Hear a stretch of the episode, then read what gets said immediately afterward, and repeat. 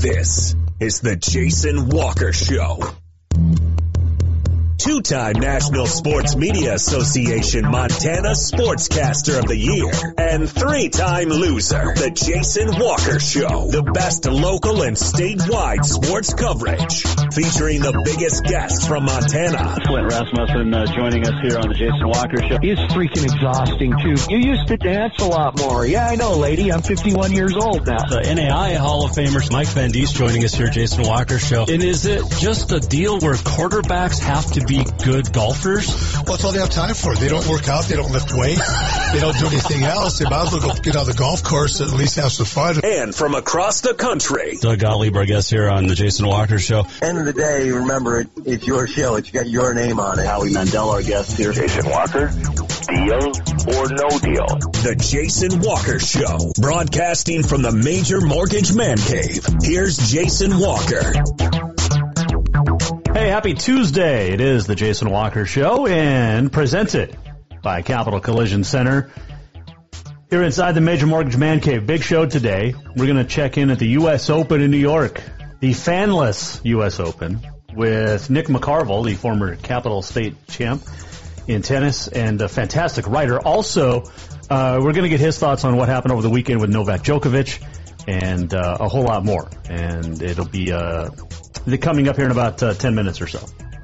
Also, we have uh, our Auto Concepts Performance of the Week we'll hand out. And we have a we have a leader in the clubhouse for next week already. Uh, Drew Johnson of Bozeman currently at halftime. Uh, Bozeman boys are playing Belgrade boys soccer. He has six goals. Um, that's ties the state record, and it's only at the half. Uh, the Helen High girls are leading four one, we'll have uh, we'll keep an eye on Mr. Johnson down there in the Gallatin Valley because we have an early leader for performance of the week next week from Auto Concepts. Speaking of Auto Concepts, unbelievable job that they do, and you know we don't know what to expect this fall. We know we get to hunt because we can do the uh, wow three two one. We can go do the outdoor stuff. So it's time to get your winch. You never know. You might need a help. You might get stuck. You might. You just never know. Get a lift kit for your truck. Auto Concepts. Check them out. They're fantastic. I talked about it last week. The bed rug over the uh, regular bed cover. Bed rug is the way to go. It's washable. So if you get a little blood on it, who cares? Wash it off. Uh, Auto Concepts. Check it out. We'll have our Auto Concepts Performance of the Week coming up uh, here in a little bit. All right, but let's start as we do each and every day uh, with our COVID update. 8,381 total confirmed cases since March in Montana. 66 new ones confirmed today. 119, unfortunately, have passed away. 161 currently in the hospital.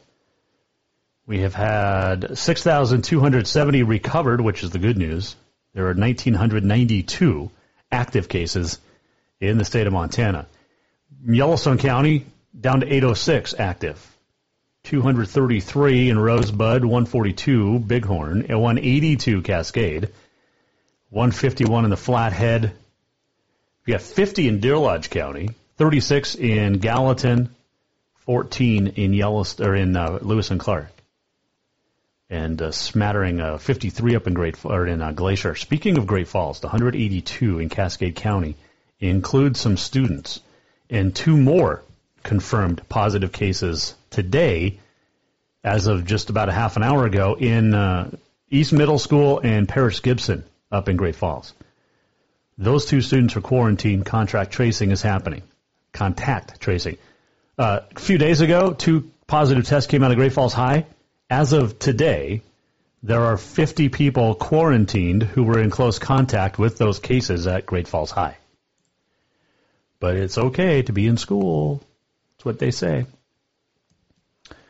That is our uh, COVID update for the uh, state of Montana at the moment, where we are.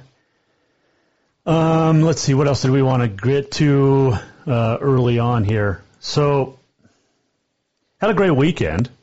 What a crazy weekend, though. Um, record setting temperatures on Saturday. Golf So I golfed Thursday, Friday, Saturday. Did 36 holes Saturday. And then Sunday, we took the little one to the uh, swimming pool for the last time this year because it closed yesterday. Well, nobody was at the pool yesterday because it was cold and wet. And thankfully for the fires, especially uh, Bozeman. But man, what you talk about two and it's funny watching national media explode because Wyoming got some snow yesterday, and Denver and Colorado were going to get some snow tomorrow or today, but they had like fire warnings and red flag warnings and also winter storm warnings. And then we remember in Montana, we had the same thing literally all weekend. Like, we're going to have fires, we're going to have really hot temperatures, and then we're also going to have snow and cold. Now, if you look around, there's some snow in the in the upper elevations, but nobody cares about Montana weather-wise except us, which is fine. Which remember we talked to Janice Dean, Fox News uh, senior meteorologist, a couple weeks ago, and uh, we were talking about the named storms for the winter, and just, you know it's just another day in Montana. But anyway, it was like it was a fun weekend had a good time. There was, I wish I was at Derby yesterday. Uh, Orin Larsen took the uh, honors, $11,000 for the Yellowstone Riggin Rally. Uh, about 2,000 fans were out in the soggy, windy, and cold at Derby Rodeo Arena. The top 24 bareback riders in the PRCA World Standings were in Derby, as well as some cast members from the TV show Yellowstone. But Orin Larsen with an 86 and a half, got the uh, the win and the eleven thousand dollars, and uh, has moved to sixth in the world standings, which uh, is pretty cool deal. And I think they're going to do it next year as well. But uh, it's going to be a lot of fun. Going to be a lot of fun. Richmond Champion was there, Tilden Hooper, Tanner Aus. I mean, these are guys that are real good, and uh, would have liked to have been over there, but uh, instead cooked dinner for the uh, in-laws. So there you go. That's what I did yesterday. Hope you had a great weekend. And uh, by the way, the Northern Rodeo Association wrapped up at Helmville, and we talked about it last week. They will not have a finals um, in Kalispell this year. So whoever was on top yesterday, or at the end of Helmville over the weekend, is your or are your champions. So that includes J2 Bridges and bareback. Tyler Hooley of Browning won steer wrestling. Then there was a whole bunch of Helenans. Ty Everson of East Helena, Timmy Sparing, Jet Murphy, Austin Whitehouse, Logan Beatty, two through six. And then Colby Bignell, Ty Erickson were in there. Ty Erickson won the first NRA event of the year, and then I don't think he did anything after that, NRA. But uh, Michaela Witter of Helena won the breakaway. Tie down goes to Jade Gardner of Winnett. Michaela Witter is a sweetheart. She rodeos at UM Western as well. Uh, Alan Gilbert of uh, Browning took saddle bronc. Team roping goes to Garrett Duncan and Matt Robertson, Belgrade, Manhattan, respectively. Rope three irons finished fourth in the standings, and we still have yet to get. We got to get him on the show. Rope three irons and Clay Gun shows. Those are two dudes we need to get on the show. Uh, Lindsay Cruz took the barrel racing, bull riding. Riley Bark. So Peyton Fitzpatrick will not get a three-peat, but uh, Riley wins all around. Ben Air of Glendive all around uh, Cowgirl goes to Tammy Joe Carpenter at Kalispell. So, Rookie of the Year, bareback Micah Frazier, Alan Gobert of uh, Saddle Bronc, and Caden Fitzpatrick in bull riding. Tie down Cole Detton, who also Rookie of the Year in steer wrestling, and team roping, rope three irons, and Paige Palin, ladies barrel racing. Brooke Bacall, breakaway. So, cool. Good, good stuff. Oh, rookie. Um, did I get? To, yep, yeah, we did. All right, so good stuff in the NRA, and uh, they'll be back super strong next year. But all of us will, right? All right, let's take a break. We're going to come back. We'll give you an update on. Oh, Rachel Plaster of Helena now has a hat trick uh, seven one. The Bengal girls lead. Um, three goals is great. Still not six like Drew Johnson down in Bozeman. Holy cow! So we'll keep an eye on uh, the soccer that's going on right now. But when we return, we're going to talk some tennis. U.S. Open tennis. Novak Djokovic got into some trouble. Uh, we're going to talk Serena Williams. We're also going to talk French Open and much more with the man who has a state championship, Nick McCarvel from Capitol High. He joins us from Arthur Ashe Stadium when we return here, Jason Walker Show presented by Capital Collision Center. Coming right back. New vehicles keep coming, and Capital Collision Center keeps earning certifications to repair them. They're Helena's newest GM certified facility. No matter the make or year, they repair your car to manufacturer's standards and requirements, maintaining its safety and value. Montana state law says it's your vehicle and it's your choice where you have it repaired. Choose Capital Collision Center, certified in GM, Subaru, and Nissan, and Helena's only shop certified in Honda, Acura, and Ford. When you value safety, go to Capital Collision Center on Euclid. Have you thought about buying a home and just don't know where to begin? Well, when it comes to one of the most important purchases one can make, we understand it can be frustrating and confusing, but it doesn't have to be. Let the Major Mortgage team help you with all your mortgage needs. Major Mortgage means major service, and we would love the opportunity to help you today. Give J.R. McFadden, NMLS number 1246357, a call today at 406-465-1918, or you can visit him at 2001 11th Avenue, Building A, Suite 3 in Helena. Major Mortgage is a division of AMCAP Mortgage, NMLS number 129122, equal housing lender. Do you love to look at photos of Montana from animals to landscapes and more? Are you looking for a place to get your senior pictures or family portraits done?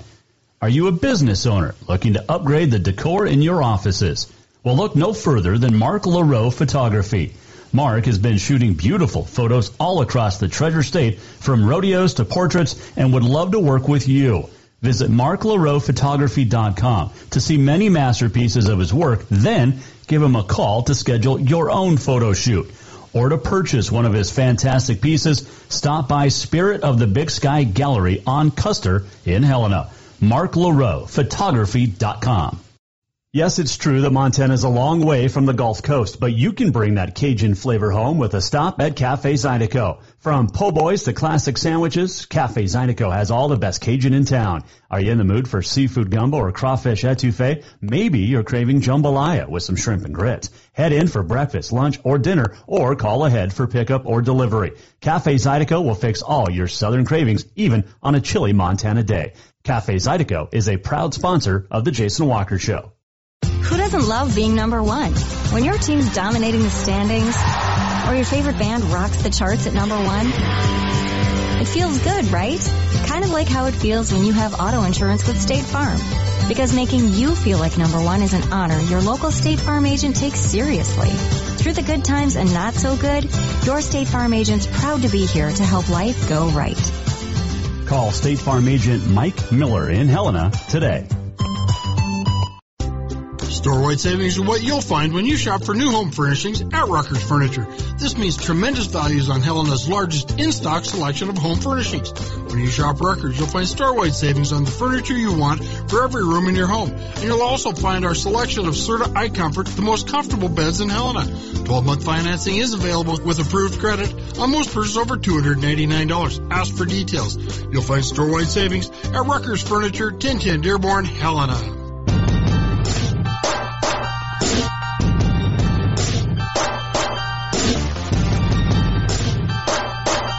Well, we're not going to have a Triple Crown winner this year. Tiz the Law. Faded down the stretch at the uh, Kentucky Derby over the weekend. And uh, courtesy of uh, NBC Sports here.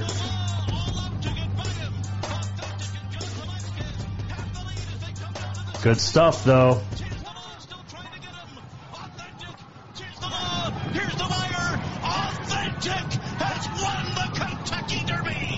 Remember, our uh, friend Barry Abrams told us Friday to, that Authentic could be one that pulls an upset. Nobody expected it, though. Um, they called it um, massive upset. It, it really wasn't. I mean, Authentic went off at pretty good odds, um, but Bob Baffert then fell after in the. He's okay, the trainer, but uh, there's the uh, there's the win. Is Authentic upsets Tiz the Law. So we'll see what happens with Mr. Big News at 46 to one, taking third. Remember, we told you the money was going to be who finishes second and third, and Mr. Big coming in at 46 to 1. So there you go. Uh, speaking of horse racing, there are some horses in tennis. Rafa Nadal, Roger Federer, um, Andy Murray, who lost earlier in uh, the week uh, at the U.S. Open, Novak Djokovic, who is in a little bit of hot water, Serena Williams on the women's side. There's just some powerful horses that that are in the world of tennis. And to join us now on the Mike Miller State Farm Hotline to chat about what happened with Novak over the weekend. And if you missed it, Novak did some something bad. He fired a ball and it hit a line judge right in the throat. And it was not a good situation. And to uh, chat about it now, our good friend, he is the uh, U.S. Open commentator and reporter, also does some work for the Olympic Channel. And joining us now on the Mike Miller State Farm Hotline, it is our friend Nick McCarvel. His 18th Grand Slam, with all due respect to everyone else uh, who was taking. actually in one of the stadiums. Are you in Ashe or Armstrong? I mean, where are we at of here, Nick?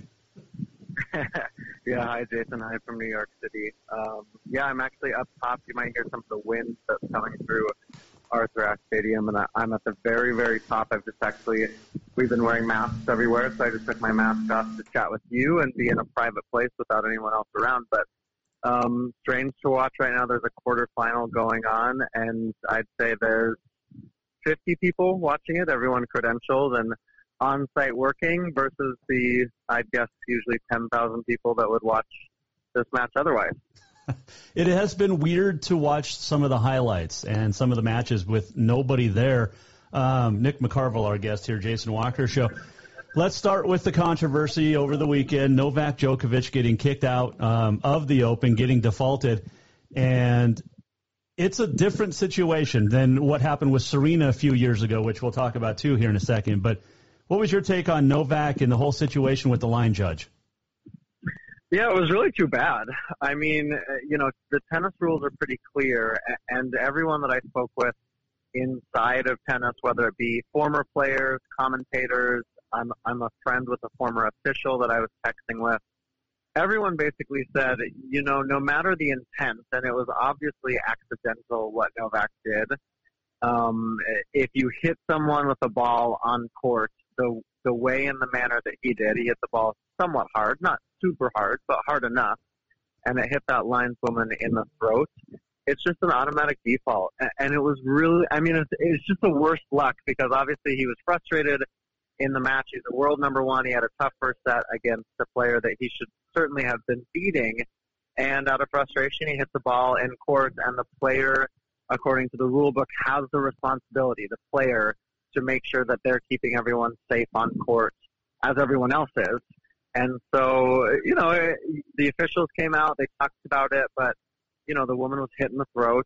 She went down. She was obviously, I think, probably more shocked and surprised equally as, as much as she was physically injured by the ball hitting her in the throat. I- think, from what I understand, she's doing physically okay now, but it was just a terrible situation. A- And to see, I mean, it was very, I guess, par for the course for 2020. Is that it's just, this year it continues to bring us these situations that everyone kind of throws their hands up, and in you know in a very serious manner, obviously with the pandemic and what we're facing there as a country and as a society. But it, it, Novak was far and away the favorite. You know, he's chasing history. We were without Roger Federer and Rafael Nadal here. That was a big loss for the tournament. Rafa chose not to come because of COVID, and Roger's out for the year because of a surgery that he just had. And so it really was Novak's title to win, and everyone felt like that. And it was kind of the new guard, the younger guys against Novak for the title, and it, it was that match was for a spot in the quarterfinal. So honestly, Jason, too bad. But I, I do have to say, I work with a lot of these people year round, the officials, and they take their jobs really seriously. And You know, there there's a rule book in place for a reason. And you know, it got headline news, and I saw it on ESPN and Sports Center and all of that. I think there were some hot takes from the talking heads in sports, which is fine. I mean, that's what this situation is going to have. But from an inside tennis perspective, I know you know I spend my life traveling the tennis tour. The right call was made in the situation that was at hand. Nick McCarvel joining us from the U.S. Open, sitting in Arthur Ashe Stadium, and uh, appreciate his time here on the Jason Walker Show.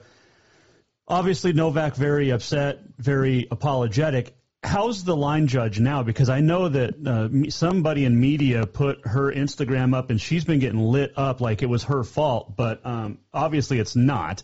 But how's she doing? And Novak's apology seemed seemed real.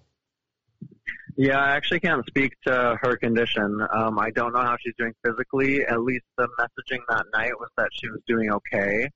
Um, yeah, and then you know, social media is just such a slippery slope. Yeah. I mean, you and I, you have your show. I work in media myself. Like, we, I think we enjoy so much of it because it connects us, and we're passionate about things. And um, sports obviously lives a good part of its life on social media too. And I think that a lot of people just felt very wronged by uh, what we were just talking about, by the ruling, mm. and they went after her, and she had nothing to do with it. you know, I mean, people were saying that she she overacted, or you know, no one knows how you're going to feel in the situation when you get hit with a ball in the throat when you're not, you know, your eye wasn't on that ball, the point was over, they were between games. I mean, there's just so many factors. And Novak actually had to go as far as posting to his social media to ask fans to stop harassing her, which is again that's the slippery slope of social media. But yeah, listen, I actually thought his apology post previously was pretty well done. I think his team obviously came up with that and he signed off on it, which I thought was great. Um, I did. I was a little disappointed that he didn't come to media. So the players are required to do press after each time they take the court, or if a, a walkover, if they, you know, if a match gets canceled or someone pulls out injured or what have you, that's their duty to the tournament and to the organization. And Novak opted not to do that. He left uh, the U.S. Open site here pretty quickly after he was defaulted, disqualified. And I thought that was kind of disappointing. Uh, I know it was a tough situation, but um, he opted not to do that and instead put out the statement. I'm sure we'll hear from him at some point uh, through a different medium. Um, but uh, he was fined twenty thousand dollars for that. He was fined another ten thousand dollars for the encore infraction. Stripped of his prize money, stripped of his ranking points for the tournament. Uh, you know, it, it, it was it was an ordeal. Um, I do wish though that he would have stopped, and it would have been a tough conversation but that he would have spoken with the world's press a- after that before he left the U.S. Open. Absolutely, I completely agree. Uh, U.S. Open commentator, also doing some work for uh, Olympic Channel. We'll talk about that too. But Nick McCarvel joining us. All right, final question on this, Nick. But uh, and I sure you, I'm sure you've seen the the picture. But uh, from the New York Post, they, they said Novak Djokovic's excessive punishment terrible for U.S. Open. But then the the comparison that that Serena acted like a sore loser uh, from a couple of years ago. This is um, hard to, you know, there's a lot of stuff on Twitter saying it was racial. And, and in my take, Nick, it wasn't racial as much as it was sexist to compare the difference between Novak and Serena. Obviously, Novak's an accident. Serena has a history of losing her temper at the Open. Um, but what was your take? Well, I think they're two different. I think they're two different scenarios, you know, and um, people love to compare apples and oranges and pretend that they're the same. Mm. And Serena's infraction was dealt with in the rule book, and a lot of people felt like Serena's issue was handled uh, harshly. And that's when I go back to the rule book and you look at Carlos Ramos was in the chair for that match, and he's legendary as far as the way that he officiates and the way that he goes by the book and we have Soren Friemel who's here uh, doing the he's the tournament referee for the U.S. Open.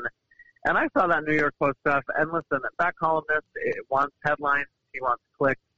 Um, I just I think it's tough though, and and tennis. I think it's I think it's just an interesting one because tennis is a little bit out of the mainstream, out of those big four sports. I think that you talk about every day on the show. And so then when something like this big comes up, and we go to the rule book, will people say, well, what's wrong with the rules? And Serena should have this, and Novak should have that.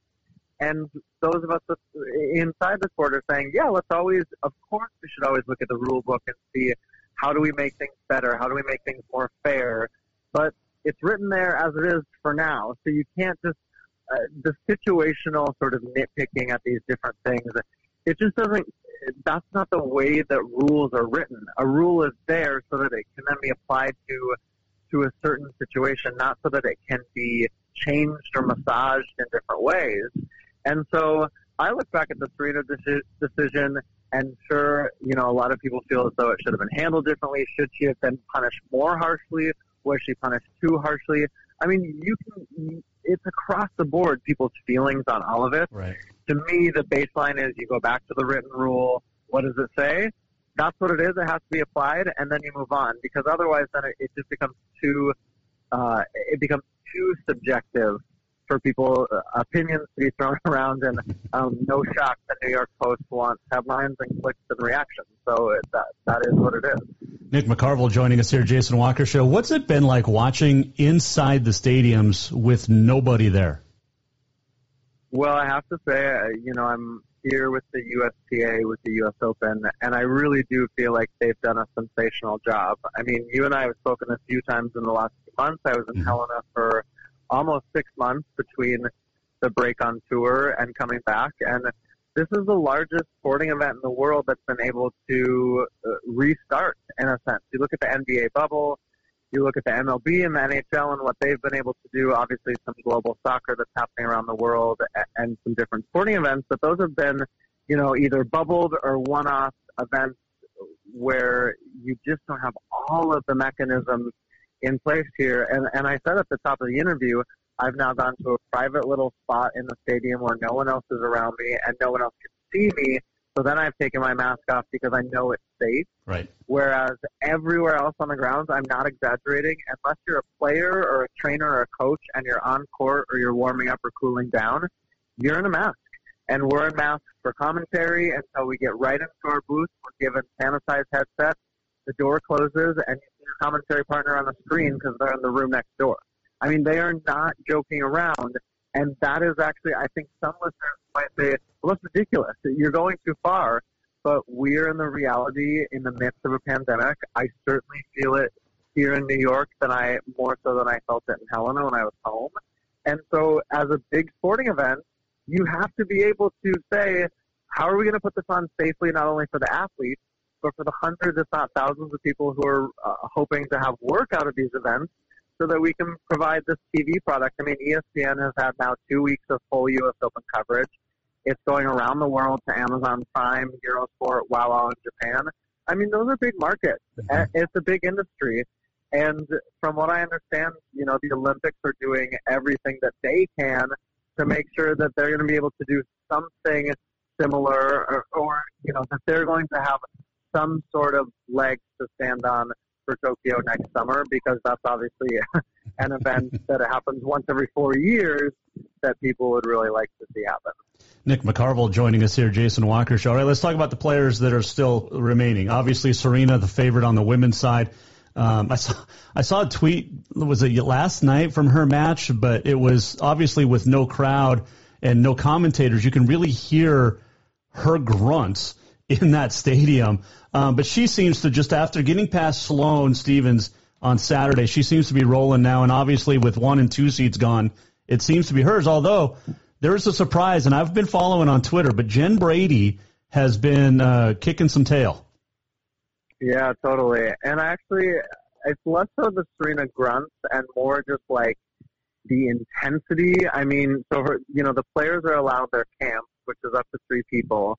And I think because Serena and Venus obviously are from the same family, they've gotten crossover. So like sister Isha has been around, and so they've got a couple more people there cheering on for Serena, and you just can feel the intensity of the come-ons and the, the sort of pumping herself up, and yes, the grunting too, and just the sound of the movement on court, the squeaking of the shoes, the the hitting of the ball off the racket.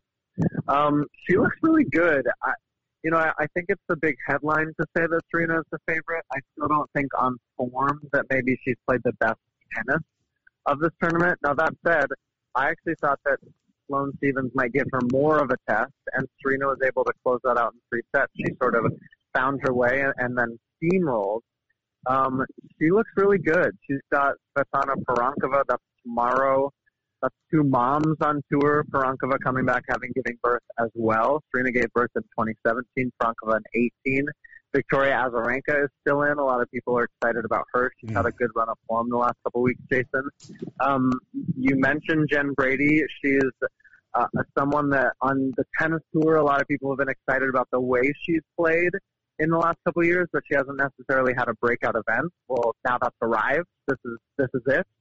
Um, she's on the other half of the draw from Serena, so she, we're waiting to find out if she'll play Shelby Rogers, who's another breakout American player, or Naomi Osaka, who is a two-time Slam champ and who has played really, really good tennis. It kind of feels to me right now like Osaka is playing the best tennis out of the seven women now that we have remaining. Um, but yeah, you know, when you get into the quarterfinals of a major, it's really hard to pick against Serena because of her history, because she's won more than anyone else in the Open era, and she's going. She once again is trying to get to 24 majors, which would tie the all-time record. Would there be an asterisk because I mean we know how good she's been and she's tried for 24 for a few years, but without a lot of the top stars there because you know um, Ash Barty's not there. You have a yep. different you know a lot of players that aren't there because of the COVID. Um, but it's still Serena, so it would I mean yes or no on an asterisk. I just don't think we can, you know, are, are the NBA champions going to have an asterisk? Yeah, I don't know. That's you know, just it. World Series, the the Stanley Cup. I just, I don't think that's fair to the athletes. You show up, and you know, Ash Barty didn't come. Rafael Nadal's not here. We're without Simona Halep. Bianca Andreescu is the defending champ. I mean, yeah, there's some top players missing here. I also will say the quarterfinals on both the men's and women's side. Uh, there's a few names that you guys might not recognize in Helena, but I tell you, a lot of the people in tennis are like, yeah, these are really dang good tennis players. So it, I think for me, it's always about, you know, when you look at Roger Federer's 20 majors or Serena Williams' 23 majors, some of them were they harder to win than others? Yeah, of course. But you play the matches that are in front of you. Yeah. So do you say that just because there there wasn't X player or Y player that that is worth half a slam. I just, you know, I, I think that's again kind of the same thing as the rule book. It's like, well, a slam is a slam, and so, and I also think from a player perspective, you know, I'm watching these guys now. They've been on court for almost three hours. I'm watching a quarterfinal, and again, Jason, there's 50 or 100 people here, and there's a smattering of claps every now and then. Now, ESPN's doing automated crowd noise for people at home through IBM AI. So you guys see if it's a really good point, the AI gives you a little more crowd noise in broadcast. Mm-hmm. But I mean, these guys are playing for their like three people in their camp, and it is physical. And I actually think it's probably a, a, a different and harder mental challenge than some of these players have ever faced. Sure. So I actually think, you know, instead of an asterisk, give them three plus signs uh, for winning the title because just in the sense of like competing at the highest level, and I think a lot of the athletes in Montana would understand this. You know, you go out there in these pressure situations, and no matter if you're playing in front of 10 people in Havre or a full stadium of 10,000 in Billings, you you compete at the level that you're asked to, and this level, I have to say, is off the charts. And these athletes are incredible, and the mental the way that they've mentally tuned in to the controlled environments, the social distancing measures, the fact that they're wearing masks all the time when they're not on the court, and that they're not in Manhattan. You know, they're not going for a nice Italian dinner downtown uh, in Soho. They are they're going back to their hotel room. They're great. They've put on some really great um, activities for them at the hotel. They've got an outdoor space that they can use there. You know, they're not locked away, but uh, this is a different kind of challenge. And I think that these athletes should actually be lauded for coming here and, and putting forth the effort that they have. Nick McCarvel joining us here, Jason Walker Show. A couple final questions, but so who wins on the men's side and who wins on the women's side? Well, initially I picked Maddie Keys to win the women's event. She was looking really good, Jason, and then she got an injury in the third round, so she's out. It's really hard to pick against Serena um, uh, ever, I think, in life. um, uh, so, you know, I I really would love to see Serena take this title. I think right now, for me, it feels like Serena, Osaka, and Azarenka because they've really been here before. Those are your three um, those are your three front runners. It would be an Azarenka Serena semifinal, Ooh. and then if either of those players were to get to the final and Osaka was to make the final, then there's your matchup there. Um, I cheated a little bit. I, final answer would probably be Serena, just because. Why not? Sure. And then from the start, Jason, I picked Dominic Thiem. Um, he's been in, I think he's been in three slam finals previously, two at the French and one at the AO earlier this year. Um, I just, you know, he uh, Sascha Zverev, who I'm watching right now, and then Daniil Medvedev, who made the final here last year. Those are kind of the three guys that are still him that everyone has been talking about. You've got the young kid, Denis Shapovalov from Canada. You've got a young guy named Alex de Minaur from Australia. You've got a veteran named Pablo Carreño Busta. I, I mean, there's a lot of good tennis being played, but I picked Thiem from the start, so I, I can't abandon my horse when he's still in the. Well, absolutely not. Sticking with Dominic Thiem. um, and he, it, it almost feels like it's his time. You know, we, we always talk about the, the big three or even the big four sometimes, but it's it seems like it's a younger guy's time. Now Novak gave him a chance because of getting you know tossed out, which we talked about earlier. But Thiem has been impressive the last couple of years, and it seems like I said he would be the one to take that next step.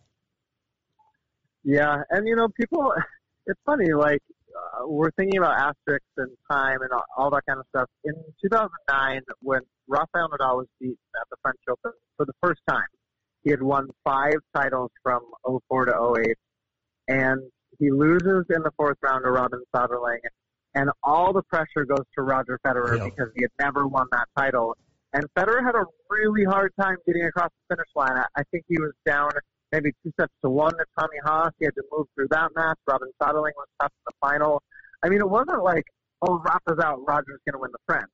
And so now it's like, okay, we didn't have Rafa and Roger. Andy Murray lost early. We have no Stan Wawrinka, and now Djokovic has been DQ'd.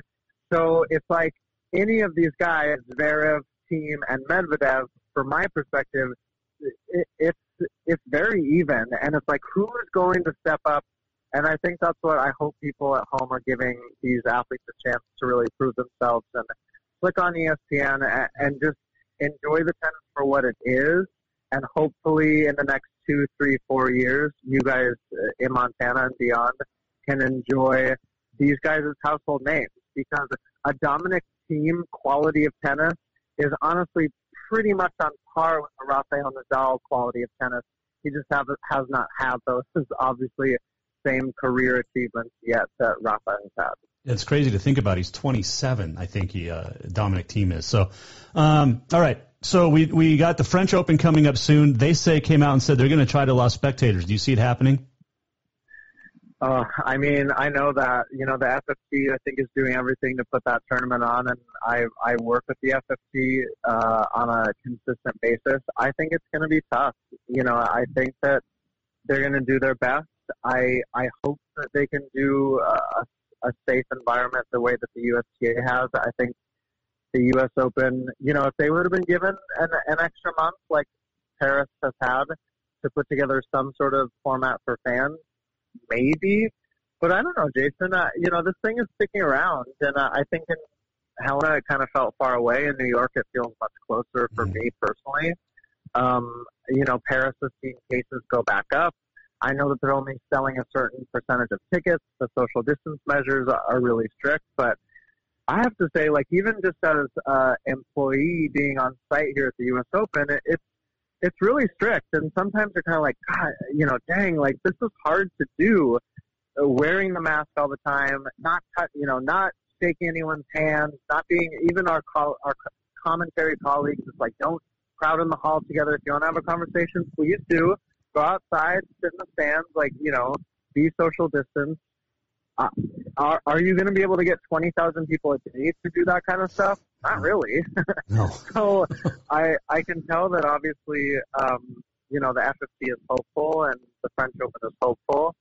And the other thing I just want to say to you right now, I'm watching Naomi Osaka walk off the practice court below Arthur Ashe Stadium, and it is it's still crazy to me. She's leaving the practice facility, which honestly normally would have a couple thousand people screaming her name and asking for autographs and selfies. And she she could be anyone. She could be me and you leaving the Civic Center course after a, a wow. sweaty mess of a three set match, and and no one cares. That's crazy. Uh, I did want to get this out there because I, not, not many people know this back in your hometown of Helena, but you're starting working for uh, the Olympic Channel. What's that going to in, entail? Yeah, so I've been with them for a couple months. Um, the Olympic Channel is based out of Madrid, and I'm one of two producers now working in the U.S. Uh, my colleague Scott Bregman is in Chicago, and yeah, listen, you know, we our job, our goal, our task is to tell stories of Olympians year round, and it's a job that I'm really excited about. And we produce really cool stories on, you know, a lot of unheralded athletes who right now are facing a tough time with COVID-19 and the delay of the Olympics. And I think probably some budgetary challenges as far as trying to make it with training for the next 11 months, 10 months. And so um, the Olympic Channel has a, uh, they're obviously partners with NBC in the U.S. because NBC is our rights holder in for the Olympics. I think people would know that. But mm-hmm. then we have a whole team of producers, writers, uh, bloggers, podcasters, and I do a mix of content for our website, OlympicChannel.com, and then you can easily find us on social media on all platforms, just at Olympic Channel. And yeah, I'm going to be doing some writing. I've done a couple Instagram lives, some video interviews, some packages, um, just kind of a whole content suite for all of the digital stuff. And I'm going to do a lot of tennis stuff. You know, I do figure skating as well. Yep. Um, I, I've already done some different stuff on cycling athletes and track and field and swimming. And it's just a pleasure to like not only get to know some new athletes, but be able to get to tell their stories and yeah, if you guys haven't, check it out, uh, OlympicChannel.com. Yeah, no, it's you do fantastic work. I, I wanted to ask you this, and I've wanted to ask you this for a couple of years. If you weren't doing what you do, what else would what would you have gone then done? Yeah, I don't know. That's a good question. I, you know, my first year in New York, I was like blogging and I was working at a coffee shop and I was like not making any money and I was just I was pulling out a friend's couch every night because I we shared a studio apartment and I one of my big interests. My dad worked at Carroll for years, and one of my big interests was student development. And so okay. I had applied for a student development program, and I actually got a couple great offers to go to to graduate school for you know higher ed student development. And something in my gut just told me not to do it. And I had a couple of friends who called me and they were like, what do you, you know, you have these scholarships and this great opportunity. And I was working at a coffee shop. And It was kind of like, what are you doing with your life at 24? And uh, I, my gut kind of told me to stay. And so I think I'd be in higher ed, um, which wouldn't make me better off right now because of all the challenges that colleges and universities are facing. But yeah, I, I love working with people. Obviously, I think that's why I love telling athlete stories, especially kind of outside the big, big sports, these niche sports. Mm-hmm. I I find really fascinating. Um, and then, you know, if I would have been in a university system, it would have been similar, like working with young people, helping them tell their stories or realize their stories. I guess I'm not quite sure the correlation, but that was really the only other thing I had pursued other ways. And then, yeah, you know, I, I love I love what we do, like communication, yeah. PR, writing, storytelling, video, that kind of stuff. Um, those are all. Those are all. In another lifetime, I was a you know KTVH six o'clock anchorman, but um, maybe maybe someday down the road. But no, I'm I'm very happy, lucky. I, I feel hashtag blessed to be able to do the work that I do. Well, I'm I'm the blessed one to get to, to chat with you. I did run into your dad the other day on the golf course, and he said you are more oh. than welcome to come home anytime. Um, but are you so are you back in New York full time now? I am, yeah. Okay. And you know, I spent five months at home, and it was fantastic. And if anyone wants to challenge Tom McCarvel at Green Meadows, he has been playing. He's very, you know, he's not one to his own horn, but he's playing some really dang good golf. Yep. Um, I think at 70 plus, I won't say how old he is, but he, he, um, yeah, he's been out there a lot, and I've been happy about, you know, I think sometimes in Montana it's been tougher for people to understand the the seriousness of this pandemic, and um, and I don't say that in a politically charged way. I say Right. that just in the sense that this is real, and in New York you can really feel it. And um, I've been really happy with my parents of you know getting out on the golf course. My mom goes walking, hiking every day, and that's that's what we got to do right now, and hopefully get through this thing in the in the next few months, few years. So Of all the people that you miss in the family, do you miss the little? Was it little nephew? Is that the 18 month old? there's there's seven of them right now in Helena, but yeah, I was my brother's got two little girls, so a uh, little they, niece. I I miss them. I don't know really if they miss me. Oh, of course they do. Hey, your dad's got great hair. You got great hair. I can see where you get it from. Um, keep up the great work. I'm looking forward to seeing more of your stuff on the OlympicChannel.com.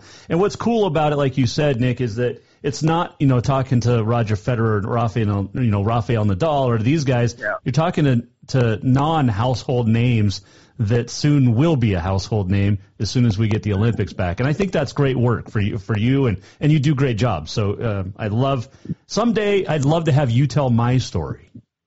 All right, let's let's do it. Can't wait. Thanks, Jason. I always I always appreciate our chat. Thanks, Thanks. Nick. Talk to you soon.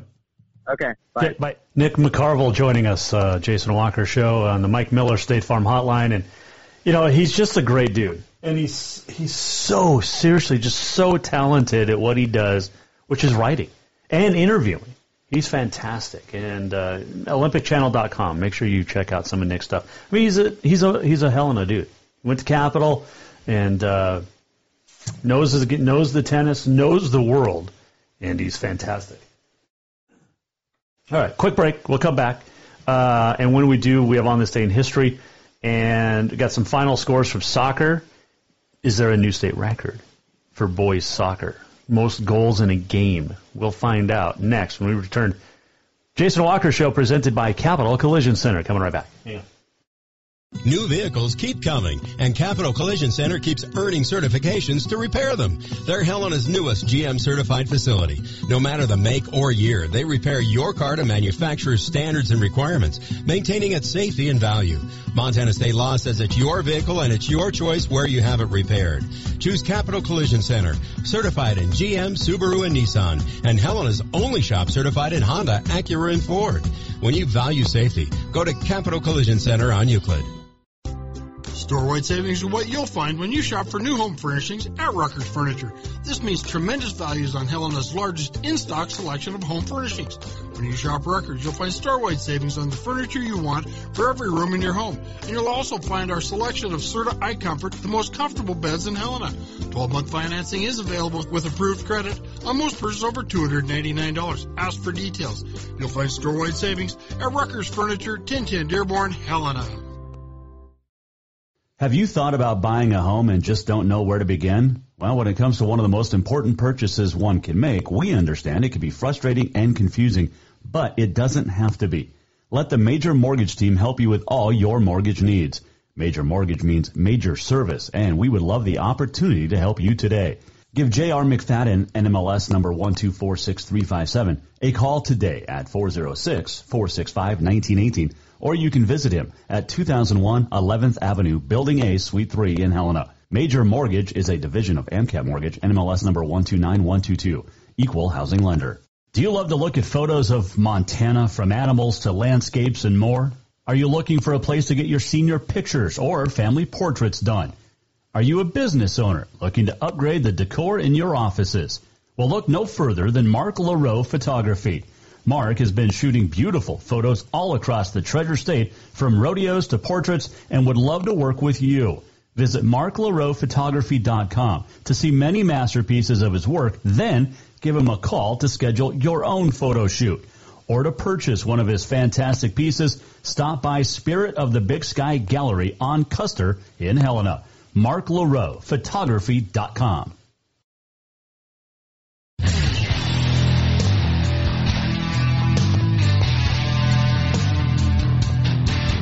Welcome back to the Jason Walker Show. Uh, final segment on a Tuesday. That is a live look thanks to EarthCam at Big Sky. Uh, I think we got more snow in our uh, tippy tops of the mountains, hillsides around Helena than uh, Big Sky did. But uh, there you go. Thanks to EarthCam. Good stuff. Segment brought to you by Mark LaRoe Photography. Make sure you check out Mark's fantastic gallery online right now from Helmville. Two days worth of rodeo, and Mark's got some killer stuff that you can purchase. And if you do, mention the Jason Walker Show, I'll give you a 20% off. Also, if you book a senior portrait picture family package, any of packages for portraits, uh, and mention the show, you'll get a, a free 8x10 canvas or matte print. Mark LaRoe Photography.com. Fun chatting with uh, Nick McCarvel. He's so much fun to talk with.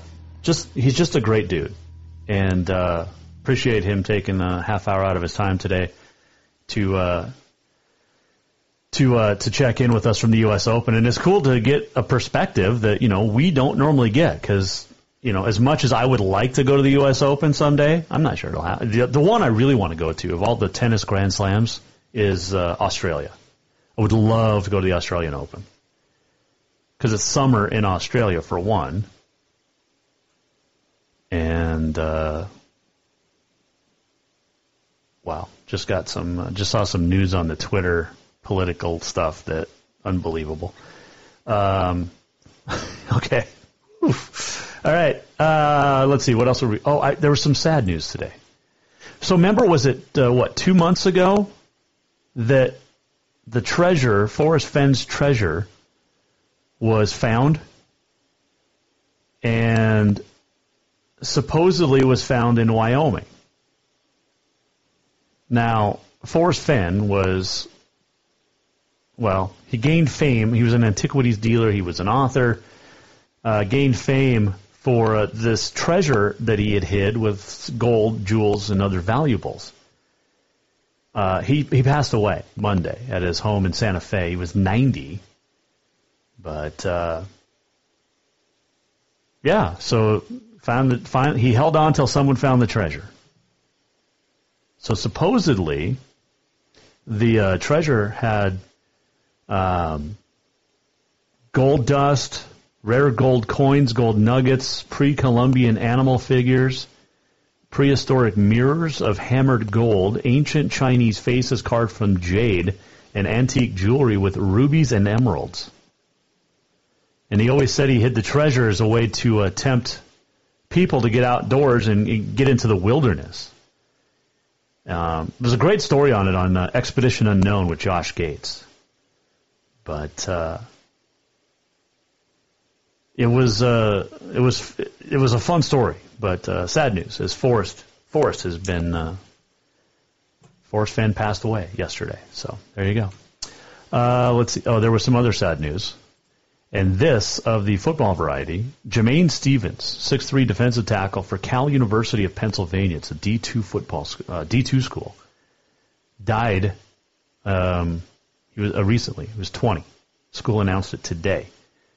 His uh, dad was a first round draft pick in the, the, the, Pittsburgh Steelers in 1996, played five seasons in the NFL. But uh, younger Jamain was to be a senior, appeared in 32 games in the three previous senior, uh, seasons, and uh, reports are saying that he passed um, in part because of complications from COVID 19. This is a 20 year old we talked about the 19 year old out in Puyallup that passed away. Healthy kids. Healthy kids. But COVID doesn't affect the youngsters, remember? So. All right, let's do, uh, oh, Auto Concepts Performance of the Week. So we have a leader for next week. Drew Johnson of Bozeman. Uh, the Hawks boys beat Belgrade 8 0 today. Johnson had six first half goals. He did not get a goal in the second half. But uh, he tied the state record of goals in a game at six. And he did all that in the first half. Uh, let's see. Helena High girls got a win. Uh, Rachel Plaster had a uh, hat trick. So we got a couple of leaders for next week already. But this week's Auto Concepts Performance of the Week, we stay with soccer. Laurel on Saturday down Hamilton 10 to 1. Maya Mack had four goals. Morgan Mack had three. That's seven of the 10.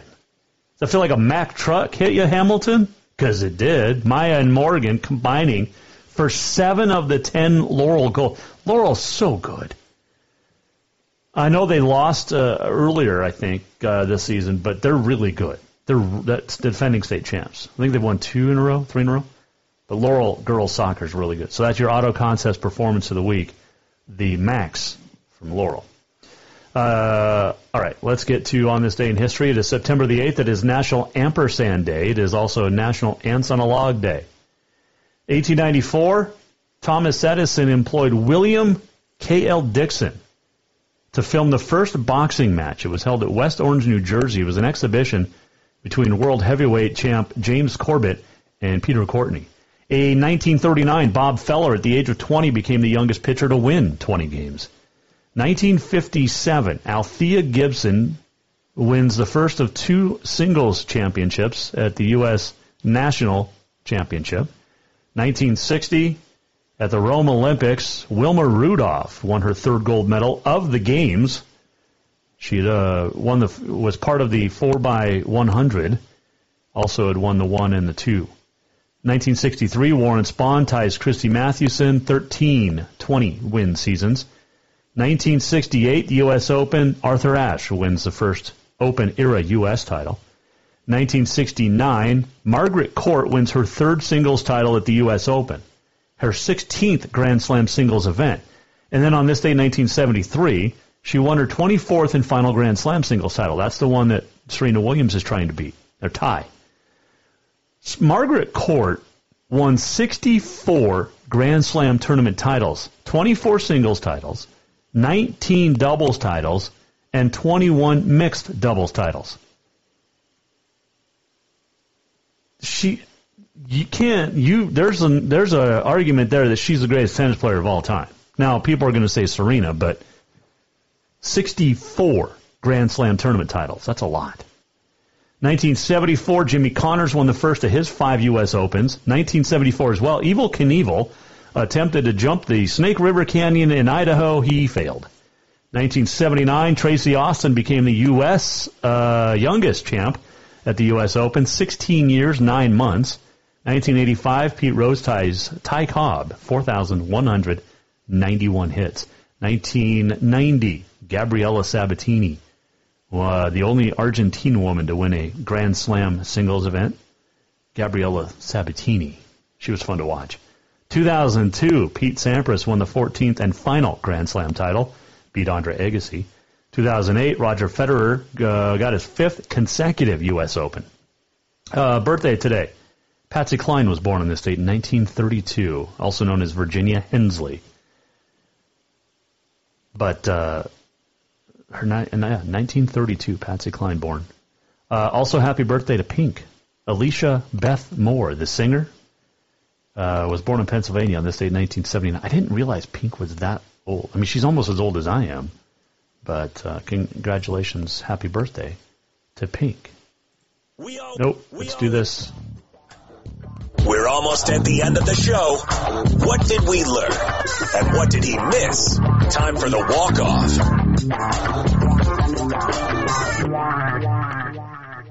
All right, big thanks to uh, Nick McCarvel for joining us today. Nick uh, sitting in Arthur Ashe Stadium and hanging out uh, watching tennis. And it was just cool to check in with him. And uh, we'll check in with him down the road more and more. But uh, Nick McCarvel, the Capital product, hanging out at the U.S. Open. He picks Dominic Thiem and Serena Williams to win it. But if you missed anything from today's show or any show, you can go to jasonwalkershow.com. And if you'd like to weigh in anytime, you can. You can email us, jasonwalkersports at gmail.com. You can Facebook us. You can tweet at jwalkersports. There's plenty of ways to get a hold of us. And like I said, go to jasonwalkershow.com. Tomorrow, Flint Rasmussen. We will talk to the famed PBR entertainer. Billings PBR this weekend. Jess Lockwood returns. We'll talk to Flint Rasmussen coming up tomorrow. Later in the week, Nicole Rigoni. That's what she said coming up Thursday. And we will talk to Jo Frost, Super Nanny, will join us later in the week as well here on the Jason Walker Show. Have yourself a great Tuesday. We'll see you back here tomorrow. Supposed to be warming up again, which would be cool. It's way too early to be this cold. See you tomorrow at 4. Jason Walker Show with Flynn Rasmussen. The Jason Walker Show is produced by the Jason Walker Media Company. Any reuse, rebroadcast, or retransmission without the express written consent of the Jason Walker Show is strictly prohibited. Just listen, watch, and enjoy.